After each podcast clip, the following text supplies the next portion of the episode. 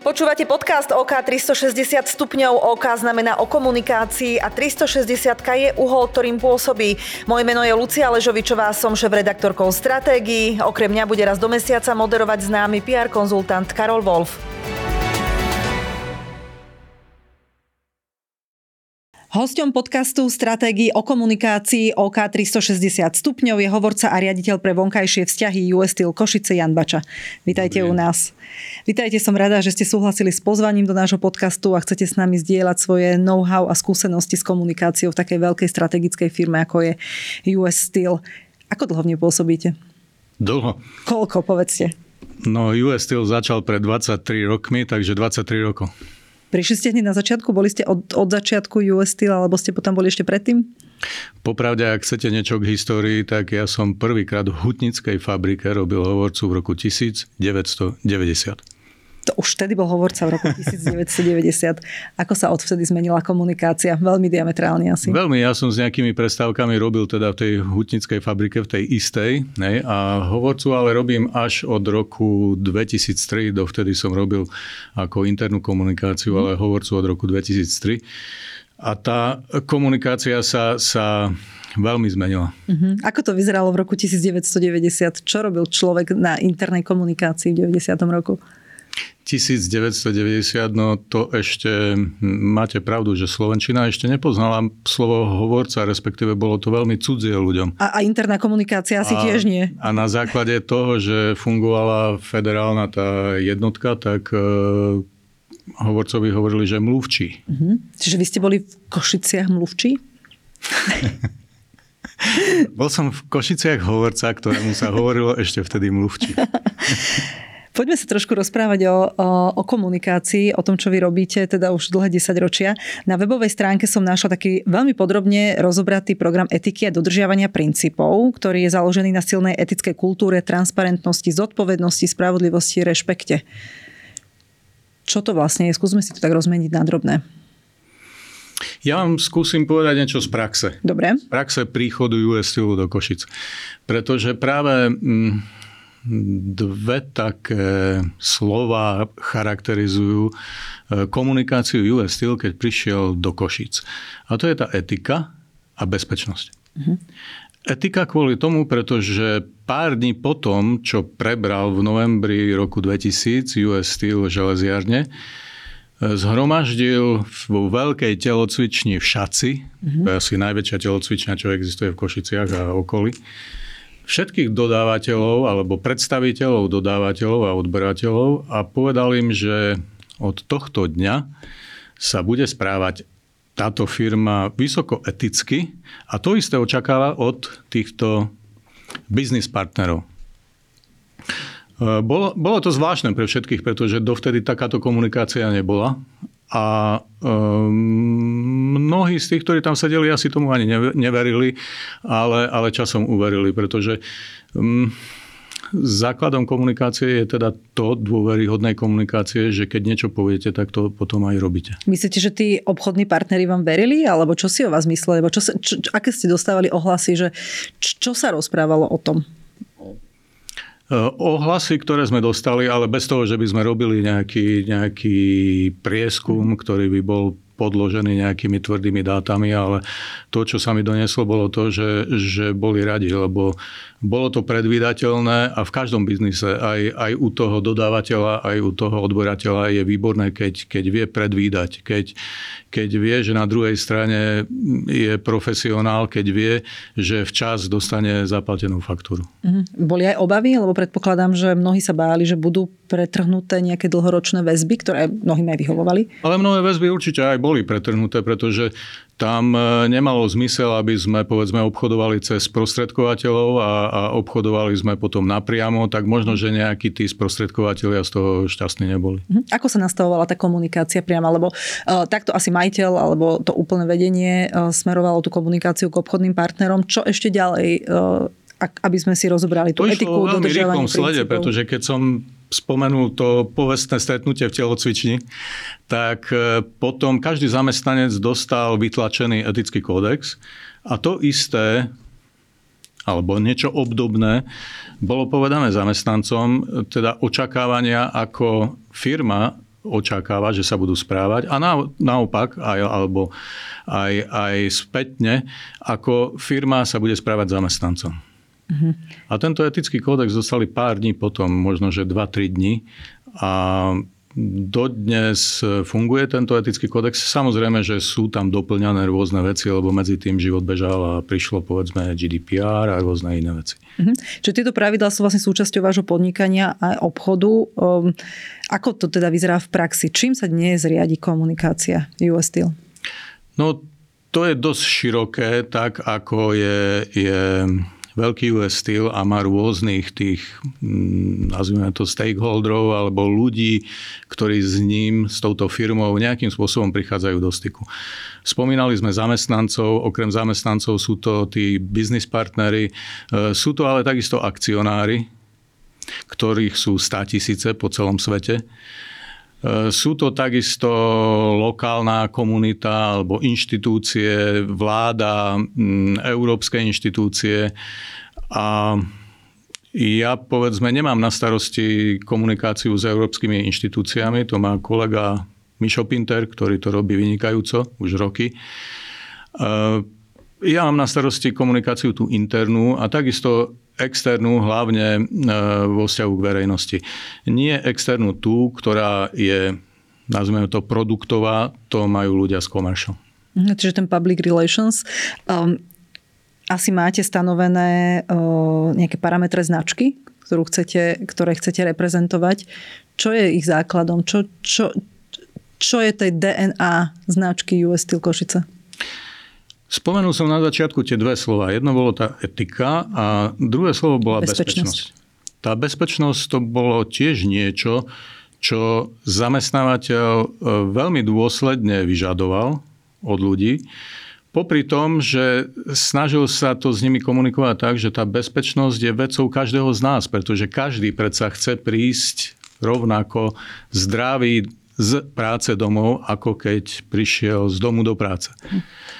A to sa veľmi zmenilo a, a zmenilo sa to tak, viete, že um, ja som tú firmu poznal aj predtým a uh, bolo pre ľudí také typické určitý taký Benevolentnosť? Neviem, to nazvať. Ani nie benevolentnosť, možno taký možno mačizmus, alebo taká Aha. chlapská frajerina, že, že, že nepotrebujem ja, to, tú ja to dokážem aj tak. Hej? Aj bez rukavíc, hej? A, pri tej peci. A mnohí to robili ako v, v tom dobrom, že, že dokážu to aj bez nejakých písaných alebo nepísaných pravidel a tak a bez nejakých ochranných prostriedkov. A toto bolo, bola veľká úloha nového zamestnávateľa, ktorý sa snažil presvedčiť ľudí, že to nie je preto tie ochranné prostriedky, prilba, plášť a rukavice a rôzne ďalšie, e, že keď tam ide okolo bezpečák, tak vtedy si to má dať hej, na seba. Alebo keď príde inšpektorát práce. Sám pre seba. Robí to sám pre seba.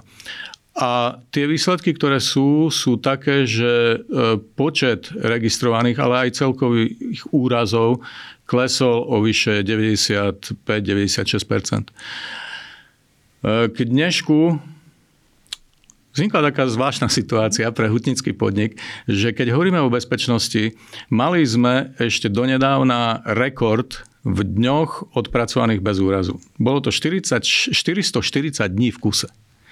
Až kým neprišiel úraz, ktorý bol mm, pre hutnickú firmu nie celkom taký, aký by ste si možno predstavili. Kolega išiel po schodoch a potkol sa na schodoch. A teda, keď hovoríme o komunikácii a z takého širokého úla, ako je 360 stupňov, tak poviem aj to, ako sme to potom komunikovali, pretože bol COVID. A jedna z vecí pri kráčaní po schodoch, ktorá je dôležitá, mhm. je, že sa máte držať zábradlia. Vtedy je podstatne menšia šanca, že spadnete. A nepozerať sa do mobilu, nie? A nepozeráte do mobilu, áno. Ale počas covidu e, ľudia si ako si odvykli sa držať zábradlia, pretože mali určitý taký odpor voči tomu, že, že kto tam pred nimi išiel a, a prenesú nejakú chorobu. A tak. Zbytočná panika vládla vo všetkom. Takže sme to odkomunikovali cez také, také e, jednorazové útierky, a aby, aby teda mysleli na to, že dá sa to aj utrieť a dá sa aj držať toho zábradlia. V čom je podľa vás komunikácia vašej firmy špecifická oproti iným podnikom? Je to iné? Je to iné v tom, že je to veľká firma. Máme nejakých 8300, 8400 zamestnancov. Stále je to ako masa ľudí. Je to firma, kde sú pracoviská, kde sa robí so žeravým kovom. Čiže preto keď hovorím, že, že ten úraz nastal pri chôdzi po schodoch, je vidieť, že, že na tých exponovaných pracoviskách si, si ľudia fakt dávajú pozor. Takže ehm, povedzme veľmi veľa prevádzok, kde sú nepretržité prevádzky, to je zase ďalšie špecifikum. Takže toto, toto sú také, také špeciálne veci pre hutnícky priemysel. Uh-huh. A, a politicky? Politicky. Politicky v čom, je, v čom je špecifická v tom, že toto je interná komunikácia, že, ho, že hovoríte k svojim 9000 zamestnancom a vysvetľujete im veci a doručujete im nejaké posolstva. A na, a možno som to nesprávne povedala, že politicky, ale možno skôr tak, že navonok. V čom je to iné? Lebo vy ste firma, ktorá e, je veľmi dôležitá pre slovenské hospodárstvo, e, je veľmi dôležitá pre politiku, pre politikov. E, musíte aj na toto dbať? Alebo byť ostražitý? Ste veľký zamestnávateľ, to je ďalšia vec. To, toto je pravda, ale keď ste povedali politicky, mne napadlo niečo iné. Mne napadol environment, pretože to... Spoločensky? Áno, áno. Je, je to aj, aj politická, aj spoločenská záležitosť environment a plus dotýka sa nás to všetkých. Všetky, všetci, ktorí hlavne povedzme žijeme v okolí tej fabriky, ale samozrejme aj celého Slovenska, pretože táto firma vyprodukuje najviac CO2 zo všetkých firiem na Slovensku. A zás táto firma, ak ušetrí CO2, tak tým pomôže celému Slovensku.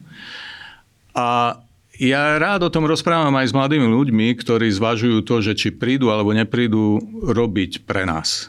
Pretože je zaujímavé, že tí, ktorí majú bližší vzťah k environmentu, tak e, majú určitú obavu. Tak predsa Ohňajú nosom? Predsa uh-huh. nepôjdem robiť do US. Znečisťovateľovi, hej. Znečisťuje. A uh, ja sa im snažím vyložiť to, že keď v environmente chcú urobiť nejakú zmenu, tak práve to je to správne miesto. Tam sa dá urobiť veľká zmena. Takže teraz toto je čas takej spoločensko ste nazvali politickej komunikácie s okolím v tom, že táto firma sa snaží o zmenu. O zmenu aj v oblasti environmentu. Veľmi riešite témy, ako sú greenwashing? Greenwashing... Musíte si asi dávať pozor, ako komunikujete environmentálne témy, lebo pozerajú vám na prsty nie, určite. Nie, nie, nie niečo, čo by nás trápilo, pretože my máme tvrdé dáta. My to vieme ako všetko doložiť dátami. To, čo vieme alebo nevieme urobiť pre environment. Uh-huh. Takže tam e, greenwashing nehrozí, aj keď e, som si všimol, že mnohé firmy sa, sa tým oháňajú, ale stačí sa ich spýtať na zopár dát a, a zopár um, nejakých vecí, ktoré sa sledujú a ktoré sú merateľné uh-huh. a myslím si, že tam je to potom jasné. Uh-huh. Lebo, lebo ťažko by US Steel hovoril o tom, že, že ušetrili sme papier a už netlačíme, keď tie problémy e, US Steel sú úplne niekde inde, ako to, či separujete, alebo tlačíte v tlačiarni, alebo posielate veci mailom. Ale ušetrili sme papier a už ano? netlačíme podnikové noviny. už rok sme na apke a tá, tá apka nám robí veľkú radosť. Teraz hovoríme o apke, uh, apke na interné noviny, pre interkomunikáciu. Nemyslela som to celkom tak túto otázku a viete, rozumiete mi, ako som to myslela. Že... Viem, ako to myslíte. Myslíte to tým, že, že je to veľmi malý dielik tak. toho, čo sa dá ušetriť. Uh-huh. U nás sa dajú ušetriť veľké, veľké aj peniaze samozrejme, ale aj to, že vieme pomôcť environmentu v tom, že vieme znížiť energetickú náročnosť, pretože keď si predstavíte, že čo treba na to, aby, aby ste dostali do tekutého stavu surové železo a potom z toho dostať, vyvalcovať nejaké plechy, je to obrov, obrovské množstva energie, ktoré sa menia. Hej? A vy keď ušetríte len, len čosi na tone, hej, tak pritom, keď vyrobíme ročne 4,5 milióna tón, tak je to 4,5 milión krát. A v poslednej dobe nám k tomu nám k tomu pomáha napríklad aj AI, ktorá teraz je takto... Všetky firmy to riešia a všetky firmy rozmýšľajú, ako ju využiť vo svoj Lebo prospech. tak, ako ste spomínali, spomínali greenwashing, aj, aj AI sa obracia aj z jednej, aj z druhej strany a veľa sa o tom hovorí, hovorí sa aj o obavách z AI my reálne využívame AI už len kvôli tomu, pretože za tých x rokov sa tam nazhromaždilo množstvo dát. A to množstvo dát sa teraz práve vďaka týmto technológiám dá zanalýzovať, preosiať a, a tie výsledky sú výborné aj z hľadiska toho, že sa dajú ušetriť energie. A treba mať otvorenú mysel keď ľudia využívajú AI. Preberáte štandardy svojej materskej americkej spoločnosti alebo máte svoje vlastné alebo témy? Ktoré Samozrejme, štandardy, štandardy preberáme a, a US Steel vzhľadom na svoju 120, neviem, 3-ročnú Uh, históriu máte štandardy vypracované ako dobre, pretože to bola jedna z prvých akciových spoločností v Spojených štátoch. A témy, témy sú naše, pretože keď som spomenul environment, tam samozrejme tiež riešia to, že dokedy chcú byť uhlíkovo neutrálni a, a akým spôsobom sa chcú dopracovať nejakej tej tzv. zelenej oceli. A my, my máme tiež svoju cestu, aj, ktorá do určitej miery tiež kopíruje ich cestu, pretože eh, aj tie technológie, ktoré sú, tak môžeme použiť len tie, ktoré sú nielen v laboratórnych podmienkach, ale tie, ktoré reálne fungujú. A tie už reálne fungujú v spoločnosti Big River v Spojených štátoch. Vo firmách býva štandardne nastavená stratégia, takže vychádza z parametrov značky, ktorú má následne podporiť cez rôzne PR aktivity, reklamné kampane, mediálne výstupy. U vás je to ako? Robíte PR aktivity? Máte PR agentúru? Máte kreatívnu agentúru? Snažíme sa obracať hlavne na našich ľudí. Samozrejme, keď je niečo, niečo špeciálne, tak vieme sa obratiť aj na PR agentúru, ale ja možno rozviniem ďalej napríklad tú bezpečnosť. Keď sme hovorili o bezpečnosti, tak Eh, robili sme tzv. Family Safety Day. Family Safety Day rovnalo sa, že zhruba 5000 ľudí prišlo k podniku, kde sme pre nich mali pripravené rôzne nejaké zábavné veci a z týchto 5000 ľudí zhruba nejakých 2000 prešlo cez podnik za plnej prevádzky. Mm. Ja som videl kadejaké firemné dni, ale asi žiadny som nevidel taký, že by, že by za neobmedzenej prevádzky prešli ľudia teda tí, ktorí tam nepracujú cez podnik. A bolo to, bolo to pre nich úžasný zážitok. Takže tým sme chceli, viete, zase komunikovať aj s rodinami, povedzme s manželkami, s manželmi, aby videli, v akých podmienkach, kde tí ich partnery robia. Mm-hmm. A čo všetko, na čo všetko si musia dávať pozor. Mhm. Ako si budujete vzťahy s novinármi? Vzťahy s novinármi sa snažíme si budovať tak, že s nimi rozprávame. A samozrejme nedá sa všetko povedať, pretože e, je dôležité aj časovanie, kedy to poviete. A to ste sa pýtali na to, že veľká firma, a my okrem toho, že sme veľká firma, e, sme súčasťou korporácie a korporácia je kotovaná na americkej burze. Čiže je to verejne obchodovateľná spoločnosť. Ako verejne obchodovateľná spoločnosť musí splňať rôzne, rôzne parametre, ktoré sa sprísnili po roku 2000, keď e, padol Enron, čo bola energetická firma, ktorá robila veci, nazvime to až príliš kreatívne.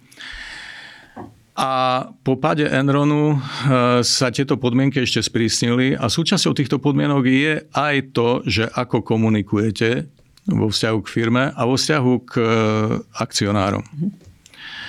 Takže naša komunikácia samozrejme musí kopírovať toto, pretože ktorýkoľvek akcionár, ktorý je v akomkoľvek štáte na svete, ak by sme niečo zverejnili a mm, v Spojených štátoch je povedzme, ja neviem, s Pittsburghom 6-hodinový časový posun, tak e, by sa mohol stiažovať alebo dokonca žalovať e, firmu, že sa túto informáciu nedozvedel, respektíve dozvedel neskôr.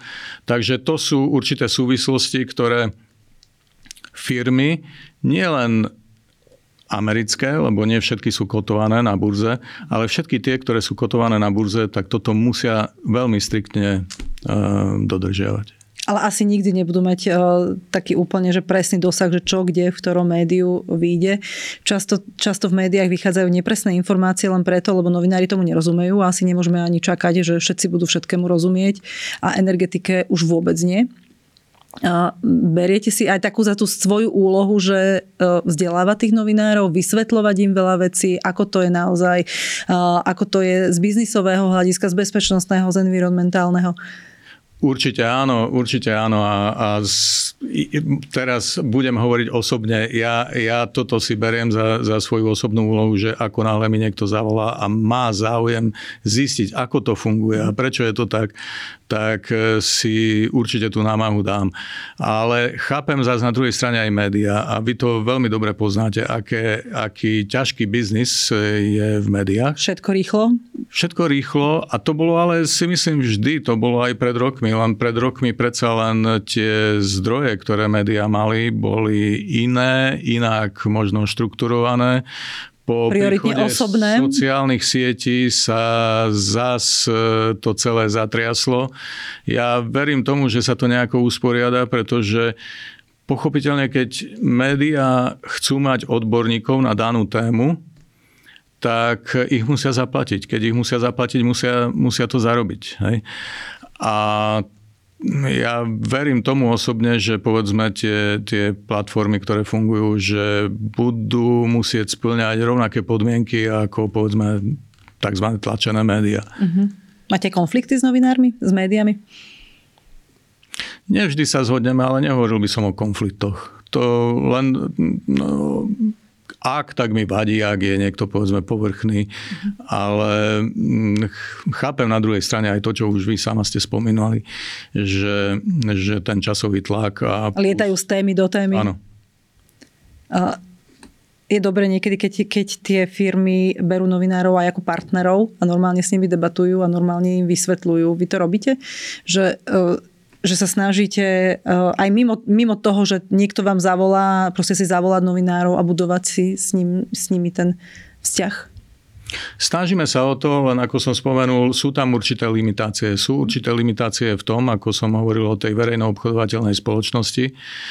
A samozrejme niektoré témy sú zase natoľko technicky zložité, že mm, je to pomerne ťažké vysvetliť. Hej? Ale vidím obzvlášť povedzme v oblasti environmentu, že ten záujem stúpa. A stúpa aj o to, že chcú ísť aj do detailov uh-huh. a, a chcú tomu rozumieť. Uh-huh. Poďme sa venovať viac internej komunikácii. Už sme ju niekoľkokrát načrtli. Vy zamestnávate tisícky ľudí. Hovorili ste, že takmer 9 tisíc momentálne máte zamestnancov. Tam to už asi chce veľkú rôznorodosť, či už jazyka alebo kanálov, ktorými tie informácie smerujete. Ako to robíte? Aby, aby ste nielen hovorili, ale aby vás tí zamestnanci aj počúvali a aby vám aj rozumeli. Keď hovoríte o tom počte, áno, je to veľa ľudí, ale snažíme sa rozprávať s rôznymi skupinami ľudí, pretože aj, aj u nás sú ľudia, ktorí majú rôzne, rôzne záľuby. Hej? Zaujímajú rôzne veci. My napríklad rok čo rok organizujeme Deň dobrovoľníkov a ten Deň dobrovoľníkov robíme tiež tak, že ponúkame im rôzne oblasti. Niekto je psičkár, niekto sa zaujíma o zoo, niekto sa zaujíma o botanickú záhradu, niekto detskú železnicu, niekto chce pomáhať detským domovom. Takže z toho, čo som vymenoval, to sú presne miesta, kam pôjdeme. Ne?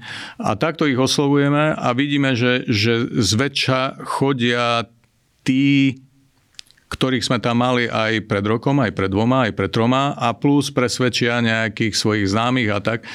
Takže snažíme sa hovoriť s takými skupinami ľudí. Hej. Komunikujeme... Nie so všetkými všetko. No, nedá sa, lebo Viete, keď prišiel US Steel, vrátim sa do histórie, tak e, boli aj, aj také povestné naše stretnutia v Hadzanárskej hale. A na stretnutí v Hadzanárskej hale sa zišlo zhruba 2000 ľudí a týmto 2000 ľuďom bolo treba, to sme potom robili tak, že ďalší deň ďalších 2000 ľudí, ďalší deň ďalších 2000 ľudí. Mali sme vybukovanú hazárskú halu na týždeň. A e, Všetkým týmto uh, chcelo vedenie porozprávať o tom, že aké má zámery s podnikom a, a, a čo, aké sú výsledky, uh, kam to smeruje. No ale na to potrebujete strašne veľa dát, strašne veľa grafov a nie, nie každý má zmysel preto. E, povedzme, niekto prišiel pred smenou, niekto po smene, niekto mm, grafy vôbec nemusel. Takže e, je to lepšie rozprávať e, s menšími skupinami ľudí, ktoré majú nejaký záujem.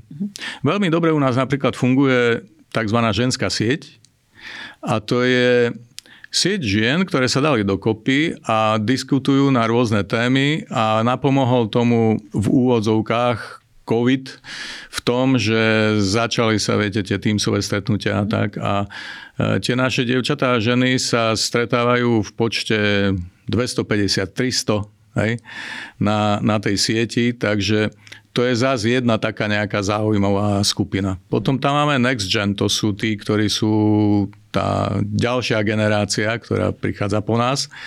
A tí tiež majú svoju, svoju skupinu a svoje veci, ktoré ich zaujímajú. Takže komunikácia v takej veľkej firme, ako sme my, je komunikácia s rôznymi skupinami ľudí, ktorých zaujíma možno trošičku iná téma než tých iných. A ich počúvate? Lebo tá interná komunikácia, keď ide iba z vrchu dole, tak asi to nie je dobre. Že musí ísť aj, e, musí to vedenie počúvať. Počúvame a, a to poznáte určite aj vy, e, pretože pracujete v médiu, že výhoda e, povedzme tej apky, o ktorej som hovoril, z okolností sa volá X-App, tak je tá, že, že vieme o ktorý článok, ktorý príspevok, o, o ktorý status ľudia javili najväčší záujem a ktorý povedzme, bol príliš možno zložitý a, a, a nie tak populárny. Takže o zvýšení, to, plat, o zvýšení platov predpokladám, že tam si najviac kliknú. No jasné, variabilka, to je, to je ako to, to jedno z najviac sledovaných. Uh-huh. Variabilka, viete, to je to, keď naši zamestnanci dostávajú podiel na zisku 10% čistého zisku sa rozdeľuje medzi ľudí, čiže veľmi dobre vedia, kedy sa už firme začína dariť, kedy nie, aj podľa toho, že akú variabilku im oznámime cez... Aj sa pýtajú, že prečo? Samozrejme. A hovoríte o tej apke, do ktorej ste presunuli ten interný časopis. Menia sa kanály tak, ako sa mení táto doba, že digitalizuje sa proste všetko? Rozhodne. Alebo ešte potrebujeme stále sa osobne stretávať a tie family day, o ktorých ste hovorili, že sú obľúbené. Ľudia používajú apku, ale, ale majú radi aj, aj tie osobné stretnutia. Aj, aj toto mnohí oceňujú. Uh-huh. A ako sa komunikujú ťažké témy, napríklad výpovede? U vás, keď je asi keď sa, ehm, keď sa škrtá počet zamestnancov, tak sú to obrovské čísla, že to nie je len tam jeden, tam jeden, tam jeden. Že ehm, máte na to pripravené manuály, Prežili viete to robiť, nie je to asi ľahké. Prežili sme aj, aj znižovanie počtu zamestnancov, alebo z, de facto je to zvyšovanie efektivity. Hej? Pretože s tou novou dobou v hutníctve súvisí aj to, že je vyššia automatizácia, že, že sú povedzme profesie, ktoré už nepotrebujete, na druhej strane viac potrebujete iné profesie, ktoré boli doteraz neznáme čo som spomínal, povedzme tí dátoví analytici a podobné profesie. Ak dochádza k redukcii pracovnej sily, tak e, jednoznačne musí byť tá komunikácia jasná, zretelná, logická. A nie je to nikdy ľahké. Nie je to nikdy ľahké, určite nie. Ale keď e, je tomu človeku jasne, zretelne povedané, čo sa deje, prečo sa to deje a v rozumnom čase, myslím v rozumnom čase, aby to nebolo tak, že niekto, viete, ako je... Zo dňa na deň? To sa asi nedieje. Je, je nejaký neistý v tom, že či, či na tej pozícii bude ešte pôsobiť, nebude pôsobiť. E, nemôže človek žiť v neistote. Tie chodbové šumy sú asi najhoršie? No určite nie a to, to potom bráni v tom, aby, aby robil naplno. Snažíte sa preniknúť do tých chodbových šumov, že vedie, čo sa deje, čo sa rozpráva v tých kuchynkách, na chodbách, vonku pri cigarete. Máte také zdroje, že, že, mu, že proste musíte to vedieť, že čo, čo ľudí trápi? Snažím sa rozprávať s ľuďmi a mm, nie, že by som teraz navštevoval jednotlivé kuchynky, ale e, to, keď si nájdete čas porozprávať sa s ľuďmi a verím tomu, že to robia aj, aj šéfovia. Hej, pretože uh, mali sme aj, aj lepšie obdobia, aj horšie obdobia, ale ten šéf, ktorý proste vie prísť medzi svojich ľudí a im vysvetliť, čo sa deje a povedať im, že prečo sa tak deje, tak e, myslím si, že ľudia to oveľa, oveľa lepšie príjmu. Vy máte rád krízovú komunikáciu? Sú takí komunikátori, ktorí sa v nej vyžívajú, ale väčšina ju neznáša. Vy ste na ktorej strane? No, to by som musel potom zároveň povedať, že mám rád krízy. Ako je to mm, v tomto prípade možno, možno pasuje to také už sprofanované slovo, alebo veľmi až príliš často používané slovo, že výzva. Hej? Mm-hmm. Ale je to výzva. Ako tá kríza u nás stále súvisí s tým, že sa niečo mimoriadne deje. Mm-hmm. Ak sa u nás niečo mimoriadne deje a ja vidím na mobile, že mi volá niekto z dispečingu, tak áno, to, to, to môže znamenať nejakú krízovú komunikáciu. A tak ako pri akejkoľvek inej komunikácii musí byť jednoduchá, jasná, zretelná a rýchla. Čas. V ten správny čas. Čas. Mhm. Pretože poviem jeden príklad, aj keď toto sa netýka US stylu, ale týka sa to ešte, ešte bývalej VŽ. A to, bol, to bola kríza, dokonca tragédia, keď e, zomrelo v železiarniach 11 e, ľudí spolu, nie všetci ako zamestnanci, niektorí e, v tom čase nemali, nemali čo robiť vo firme, ale z týchto ľudí väčšina bola z dopravy. Mhm.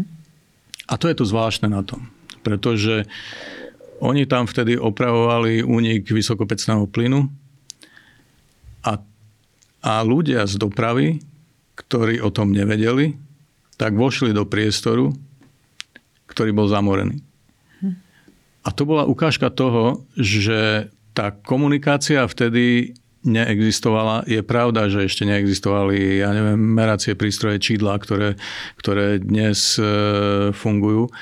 Ale keď som hovoril o bezpečnosti a o tom, že akýkoľvek malý úraz sa deje tak nastáva proces tej komunikácie s nadriadeným, s záchrankou a, a tak ďalej, tak keď je, viete, ako nejaký duch vo firme taký, že no tak nejak to správame len, aby sa to nedozvedeli, že sme mali nejaký problém alebo mhm. ľudovo povedané prúser, tak, tak to nie je dobré. A môže to dospieť až k takejto tragédii. Uh-huh že ľudia, ktorí s tým problémom, te, veľkým technickým problémom, nemali nič spoločné, tak tí na to doplatili potom najviac.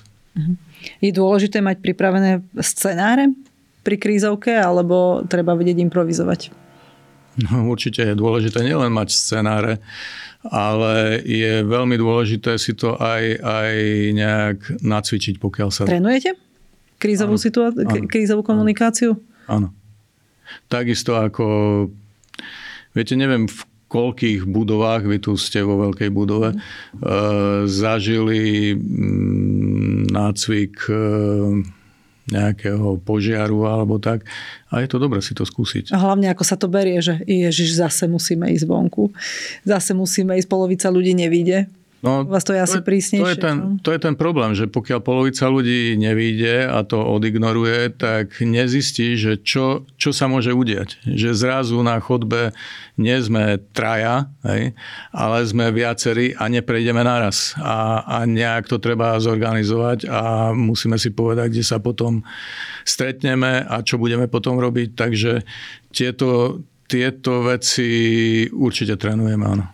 Už som sa vás pýtala teda, ako komunikujete so svojimi zamestnancami, obchodnými partnermi, novinármi. Komun- musíte komunikovať aj s politikmi? Samozrejme. A to som spomínal kolegu, ktorý toto má na starosti a s politikmi my komunikujeme hlavne cez zamestnávateľské zväzy. Toto sa nám osvedčilo veľmi. E, je tu, my sme, je viacero zamestnávateľských zväzov, my sme e, členmi RUZ, Republikovej únie zamestnávateľov. A tam nanášame to, čo, čo by sme radi videli, alebo naopak nevideli. Hej? Keď, keď mám povedať, čo by sme radi nevideli, no tak to je napríklad to, že e, už som spomenul, že každé podnikanie a každý podnikateľ, či malý, či veľký, má rád predvídateľnosť a to, že si vie urobiť nejaký ten biznis plán. A to, čo v poslednej dobe sa dialo, tá tzv. legislatívna smršť, to je, to je presne to, čo by nemalo byť. Uh-huh. Obávate sa, že pred voľbami to môže byť ešte horšie? Že sa to bude stupňovať? No, Už to... nemáme veľa zasadnutí parlamentu, ale predsa len... Toto ja si myslím, že ani nebude potrebovať môj komentár, ako to vidíte, čo sa deje. Ďakujem vám veľmi pekne za rozhovor a návštevu nášho podcastu. V podcaste Stratégii o komunikácii OK 360 stupňov bol hovorca riaditeľ pre vonkajšie vzťahy US Steel Košice Jan Bača.